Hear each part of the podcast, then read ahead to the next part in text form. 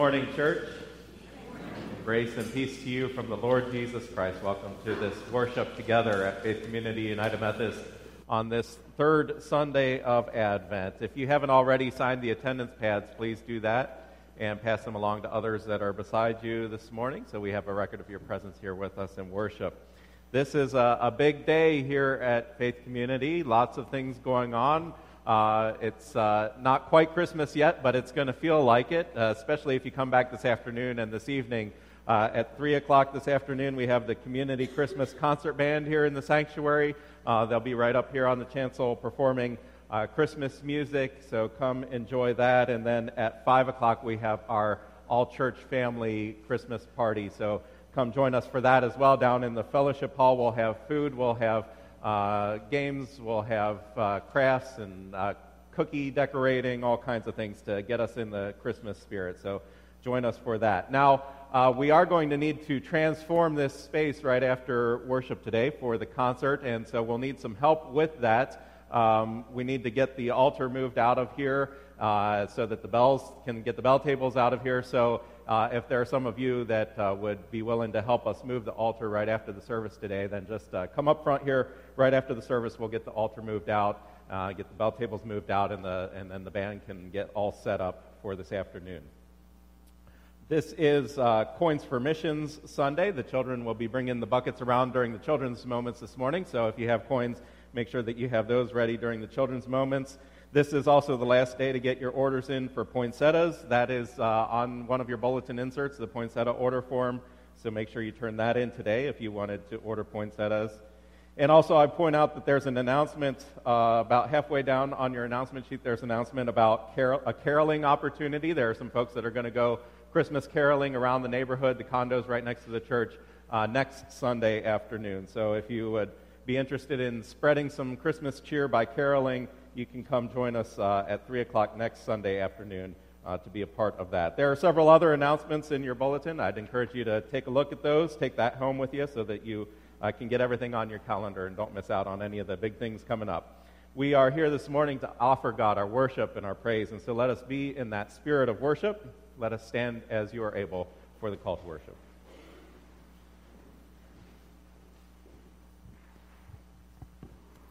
Behold, God is good and has set a star in the heavens to guide us to the truth. We follow it with joy, knowing that God gave us strength to climb the hills and sight to conquer the darkness. Behold, God is good and has promised us a Savior to lead us to righteousness. We wait for the Savior with kindness and with expectations.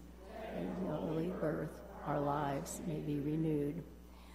Please join us to join with us in reciting the opening prayer is printed in the bulletin. Let us pray.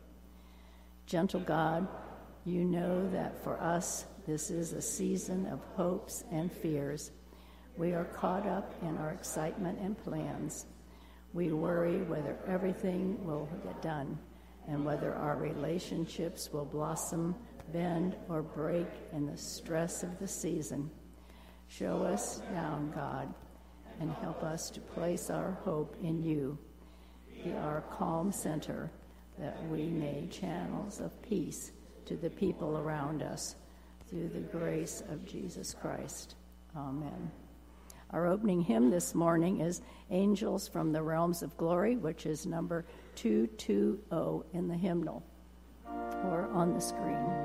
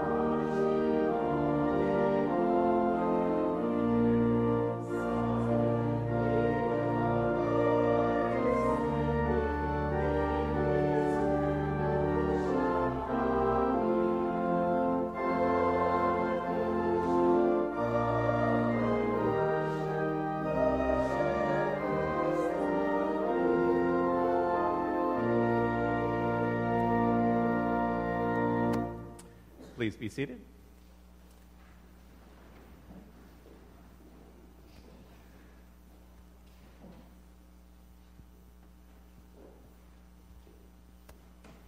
The wilderness is dry.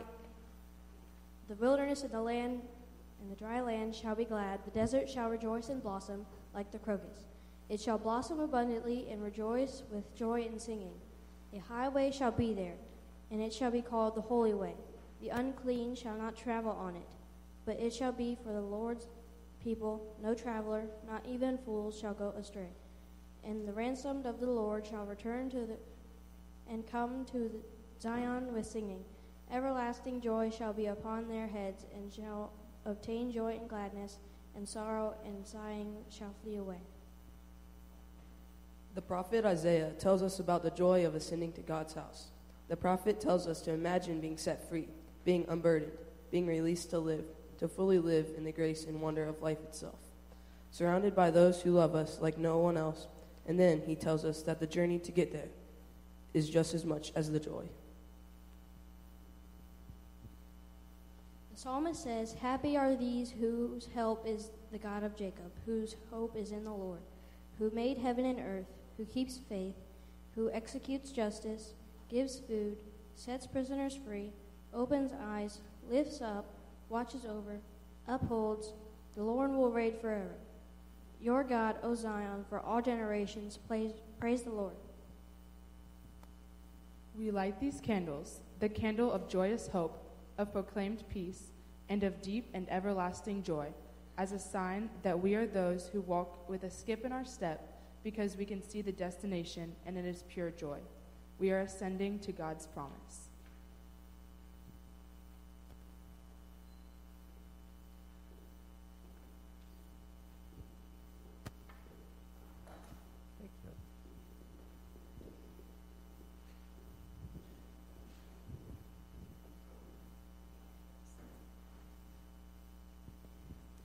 Do the children come up for the children's moments and help me pass out these buckets?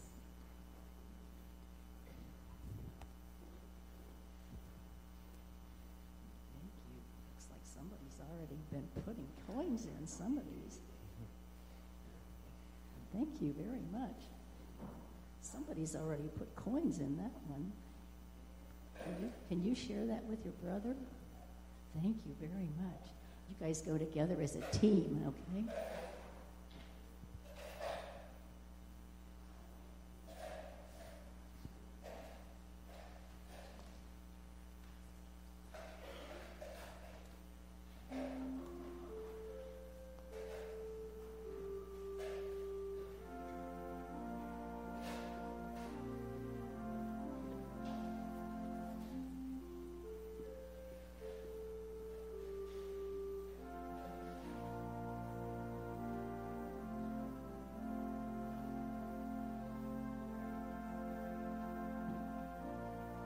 Wonderful to have helpers like this that will collect the coins for us?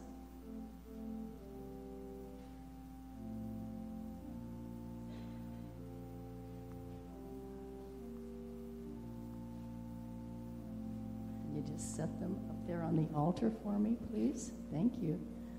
Thank you. Can you set it up there on the altar?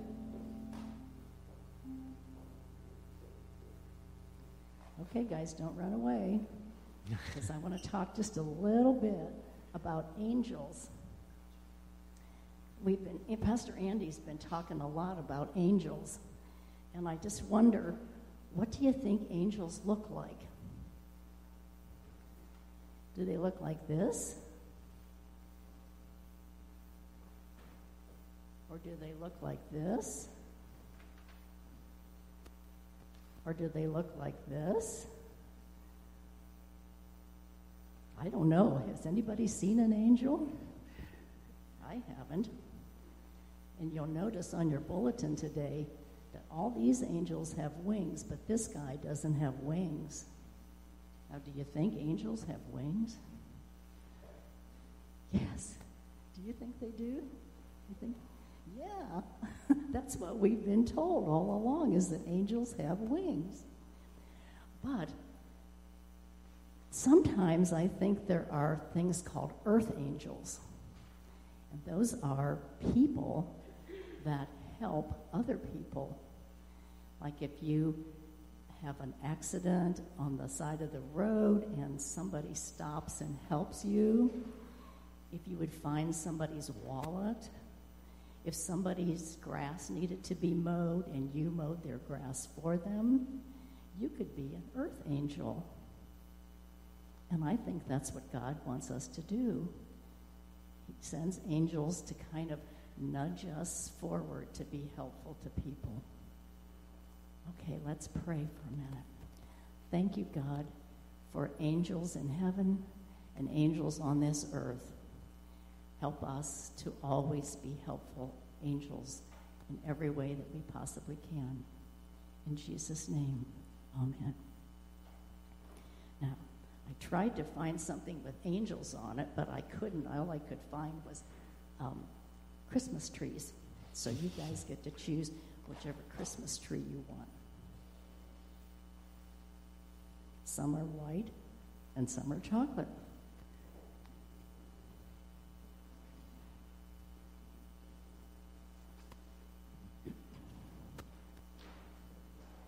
Now, the next trick will be collecting my angels and getting up. Aha. Did it. Very good. Thank you, Sandy. Our prayer hymn this morning is number 218. It came upon the midnight clear. Let us prepare our hearts for prayer as we sing this carol together.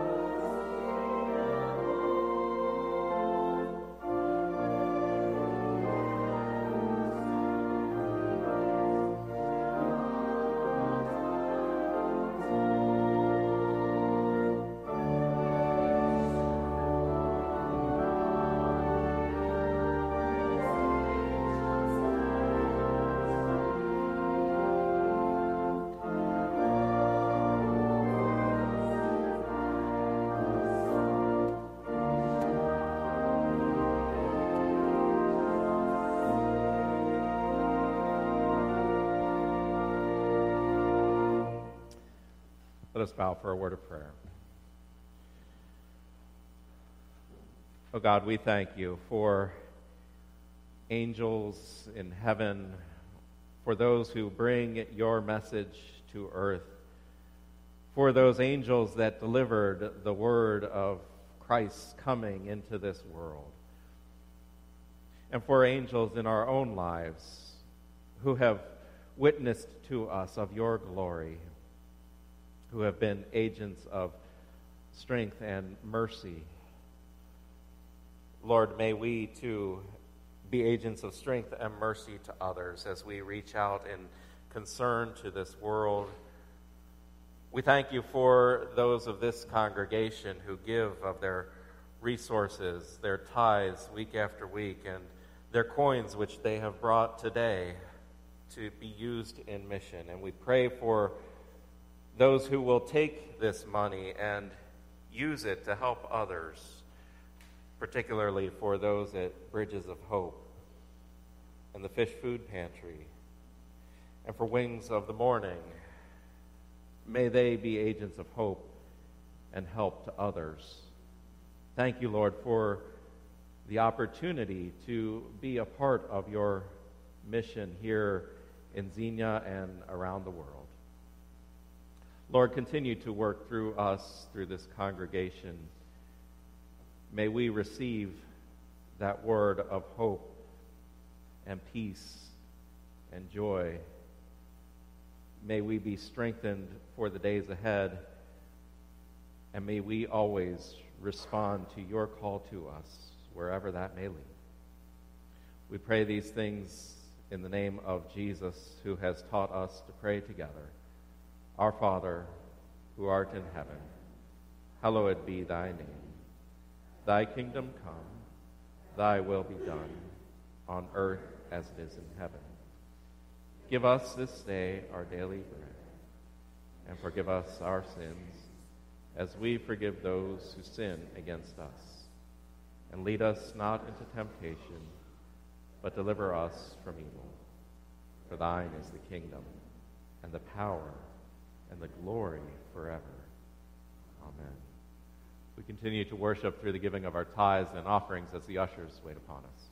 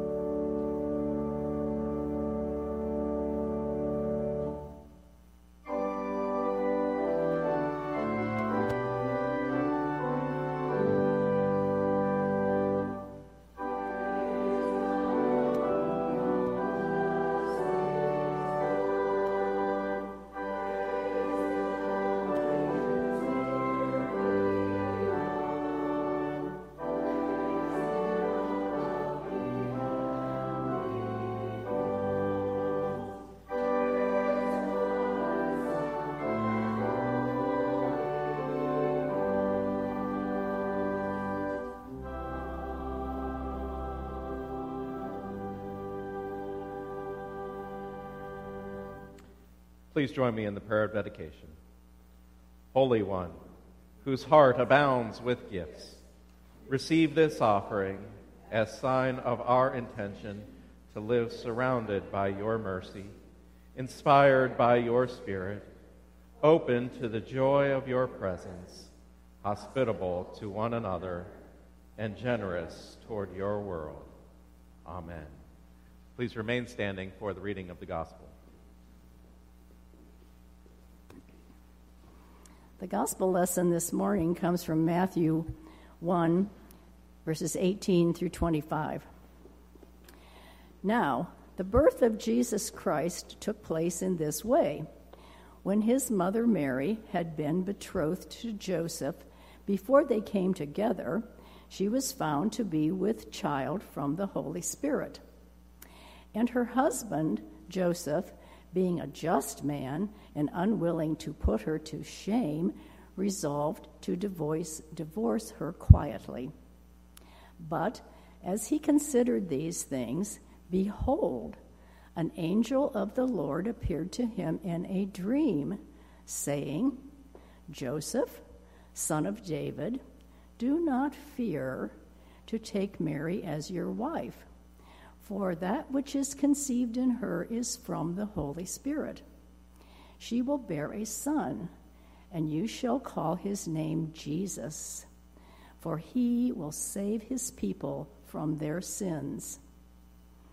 All this took place to fulfill what the Lord had spoken by the prophet Behold, the virgin shall conceive and bear a son, and they shall call his name Emmanuel which means God with us. When Joseph awoke from sleep, he did as the angel of the Lord commanded him. He took his wife, but knew her not until she had given birth to a son, and he called his name Jesus. The word of God for the people of God. Thanks, be, be to God. God. Please be seated.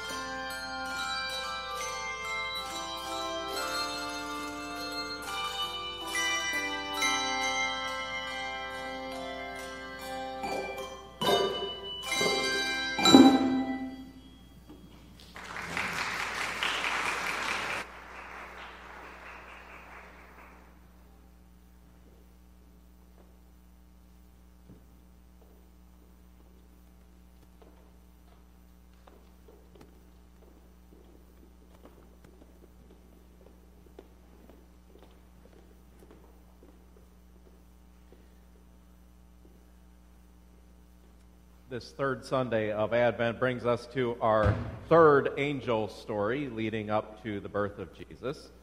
The first two stories both involved the angel Gabriel, and both took place in Luke chapter 1.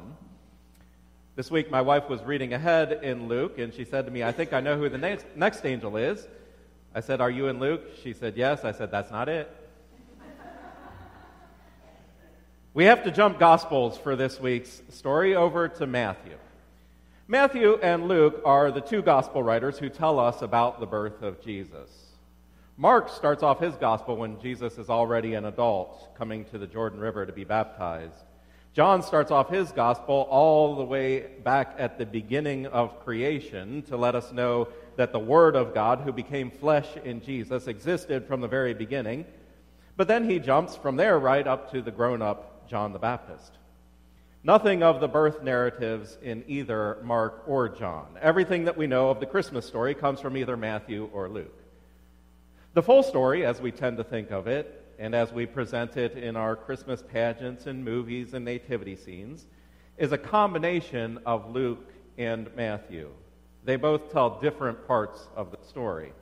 Everything about Gabriel and Zechariah and Elizabeth and the Annunciation Mary's visit to her relative, all of that comes from Luke. But to find out about the angel's visit to Joseph, for that we have to go to Matthew. At the risk of oversimplifying things, most of Mary's side of the story comes from Luke, and most of Joseph's side of the story comes from Matthew. Matthew was writing for a primarily Jewish audience. His is the most Jewish of the four Gospels. All four Gospels showed Jesus fulfilling prophecy, but Matthew, more than any other, is the one who says over and over again, this was to fulfill what had been written. Matthew quotes the Old Testament far more than any of the others. Matthew emphasizes Jesus' relation to the Jewish law more than any of the others. More so than any of the other gospel writers, Matthew wanted his Jewish readers to understand that Jesus was not a break from the Jewish faith, but was the fulfillment of the Jewish faith. Jesus is the Jewish Messiah. To that end, then, Matthew begins his gospel with a genealogy. A genealogy. You know those parts of the Bible that we tend to skip right over because, oh my goodness, they're so boring. But this genealogy is important to the story that Matthew was telling and to the Jewish audience to whom he was writing. This genealogy begins with Abraham, the father of the Jewish faith.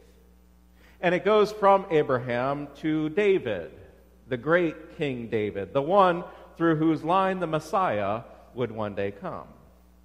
And from David, it goes on down through the generations to Joseph, the husband of Mary of whom Jesus was born, who is called Messiah.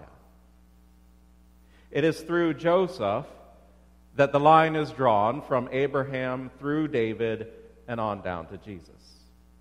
The line of descent without which one could not claim to be the Messiah because God had decreed that the Messiah would come from the line of David. That line came to Jesus through Joseph. But wait a minute, you might say. Joseph was not involved in the conception of Jesus. Mary conceived as a virgin by the Holy Spirit. Jesus didn't have any of Joseph's DNA in him. How can Jesus be said to come from the line of David if that line goes through Joseph and not through Mary? The answer to that question is precisely the reason for this angelic visit in our story for today. The very next thing that Matthew tells us, after his 17 verse genealogy, in verse 18, he begins telling about the dilemma of Joseph and his visit from an angel, which will address the very issue raised by the genealogy. Before getting into that, though, let's briefly consider some of the things that Luke and Matthew agree on. I said that they both tell different parts of the story, but there are some striking similarities in both Gospels that show that while they're telling different pieces and different sides, they're telling the same story. They both name Jesus' parents as Mary and Joseph. They both say that Joseph was from the house of David. They both declare that Mary became pregnant while still a virgin and that the conception was the result of the Holy Spirit. They both state that Mary and Joseph were betrothed at the time and that they had not yet lived together. Both writers share that Jesus was born in Bethlehem and raised in Nazareth. One more thing they have in common in both Gospels, an angel announces the upcoming birth. And the angel declares that the child will be named Jesus because he will save his people. In Luke, as we saw last week, that angel was Gabriel. He made that announcement to Mary before the conception took place. In Matthew, as we read today, the angel visits Joseph. And this angelic visit does not take place prior to the conception. In this case, Mary had already been found to be with child. What had Mary told Joseph about that? We don't know. Any conjecture that Mary had told Joseph about her angelic visit is just that conjecture. Neither Luke nor Matthew tell us anything about any conversation between the two, not only prior to Mary becoming pregnant, but at all through the whole gospel. None of the gospels record any dialogue between Mary and Joseph. As a matter of fact, Joseph never speaks in the Bible at all. That's not to say he was mute like Zechariah. Joseph could speak normally, and I'm sure he and Mary had many deep and meaningful conversations. But the gospel writers don't share any of those conversations with us. If Mary had told anything to Joseph about Gabriel's visit, it appears that Joseph didn't believe her. And who could blame him? But there's no evidence that Mary ever said anything to Joseph about the words of the angel prior to the angel coming to him in today's story. It appears more likely that Mary had not yet shared Gabriel's words with her intended. Matthew does not say when Mary told Joseph she was pregnant. Rather, he writes, before they were together, she was found to be with child. She was found to be with child. In other words, she was found out. There were clear signs that she could neither hide nor deny. Regardless of what Mary may or may not have said to Joseph or to anyone else, word was getting around. That was a problem for Joseph. Mary and Joseph had not been together yet as husband and wife. There was no way that Joseph could be the father. So who was? An engagement in those days was a legal contract it wasn't just two adults agreeing that they were going to get married so that they could start making wedding plans. It was two families entering into a legally binding arrangement with one another while the girl was still a child. The girl was pledged by her father to the man who would be her husband. The two were not married yet because she was not old enough. But she was considered her husband's property, just as if they were already married. When she came of age, the marriage would take place and they would consummate the arrangement. For a girl during this betrothal period to be with another man, that would be adultery, just as if they were already married. The punishment was the same, namely death. If the man didn't want to carry out that sentence, he could simply end the engagement and send the girl away. For him, it was a simple matter of terminating the contract which she had broken. For her, though, it was a fate almost as severe as death. She would be sent away with no one to care for her, no one to protect her, no one to provide for her and her child. Her own family wouldn't take her back, they would be too humiliated. No other family would take her. She was damaged goods.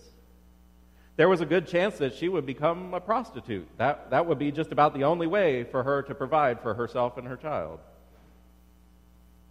Joseph didn't want that to happen to Mary. The Bible says he was unwilling to put her to shame. He wasn't going to disgrace her. He wasn't going to expose her as an adulteress and ruin her life like that. But he wasn't about to marry her either. How could he, knowing that she had been unfaithful? Matthew says he resolved to divorce her quietly. You see, in those days, men had all of the power. While she was legally bound to him, A man could divorce his wife for pretty much any reason he wanted, it, it didn't have to be for infidelity. When Matthew says Joseph resolved to divorce her quietly, that means that he was going to call off the marriage without telling anyone why he was calling off the marriage. That means that when the child was born, most people would just assume that's Joseph's boy. They would assume that's Joseph's boy because if it wasn't, he would have said so. He would have explained that that's why he was divorcing her. He would have exposed her. Joseph was prepared to let everyone assume that he had gotten Mary pregnant. He wasn't going to say it, that would be lying. He was too righteous to do that. But he knew they would assume it. They would assume that he had gotten her pregnant and then changed his mind about marrying her. There wasn't any other way for him to dismiss her without putting her to shame. It would be somewhat shameful to him, but in a culture where men could get away with that kind of thing pretty much unscathed, whereas the other way around, the woman would be completely ruined.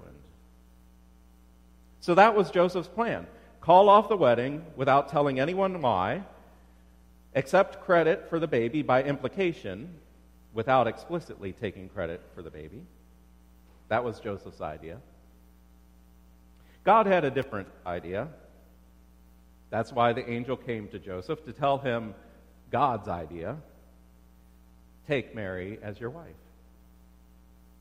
That was God's idea. Joseph should take Mary as his wife, and they should raise the child together. This angelic visit is quite different from the visits of Gabriel in Luke's gospel. For one thing, the angel here is unnamed. It could be Gabriel. Matthew simply calls him an angel of the Lord. For another thing, this angel visits Joseph in sleep. Gabriel visited Zechariah and Mary while they were both wide awake, not so with Joseph.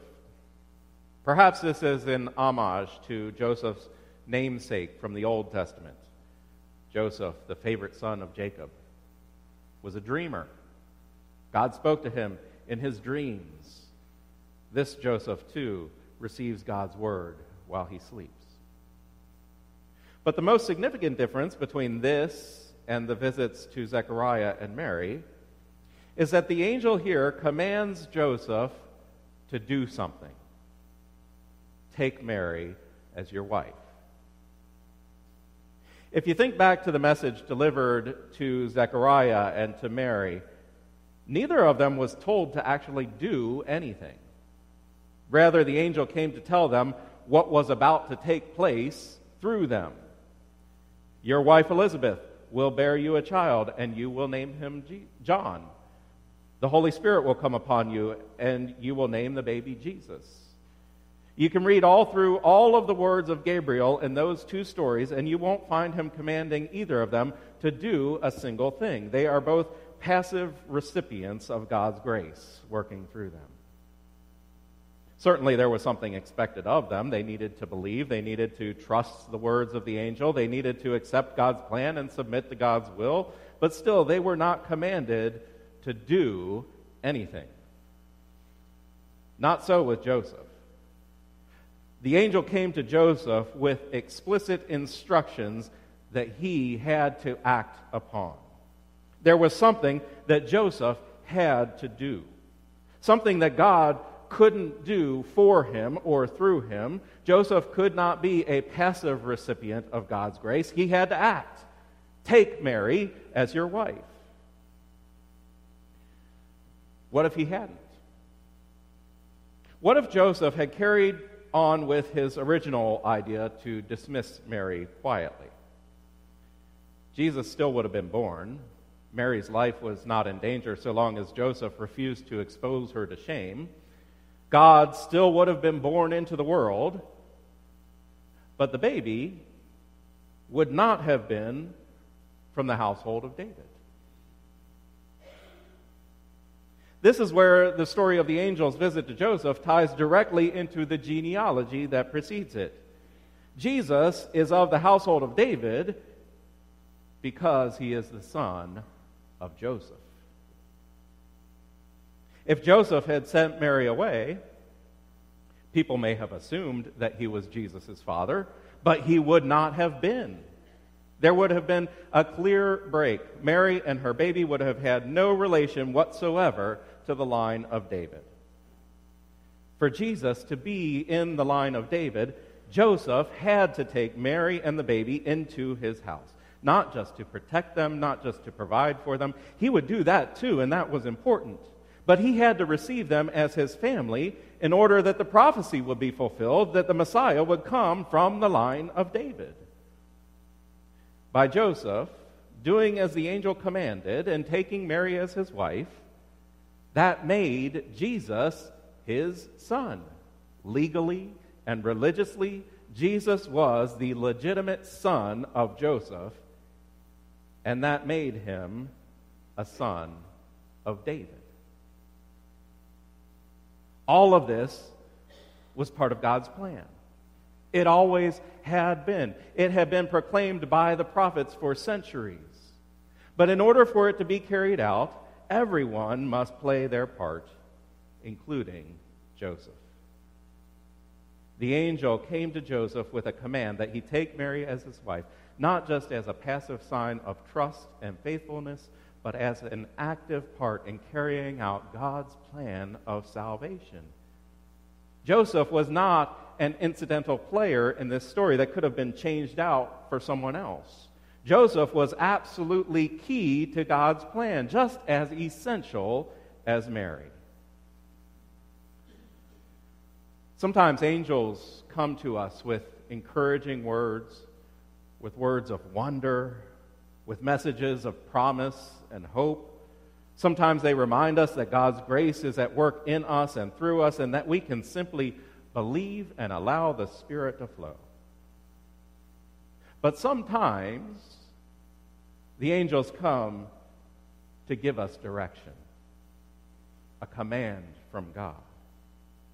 For we too have an active part to play. There are things that we have to do, things that God has pre- been preparing us to do, things that God is counting on us to do.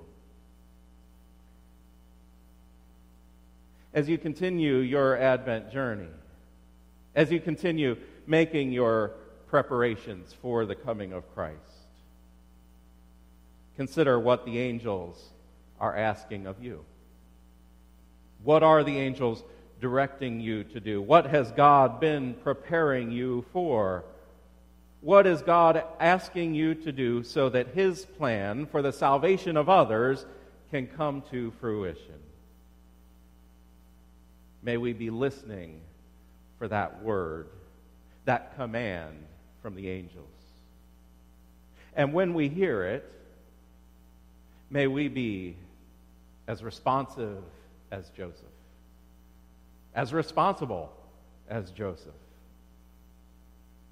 and as faithful as Joseph. God is counting on us. Amen. I invite you to stand as you are able for our closing hymn. It's number 213 in the hymnals. Lift up your heads, ye mighty gates. Let us sing together.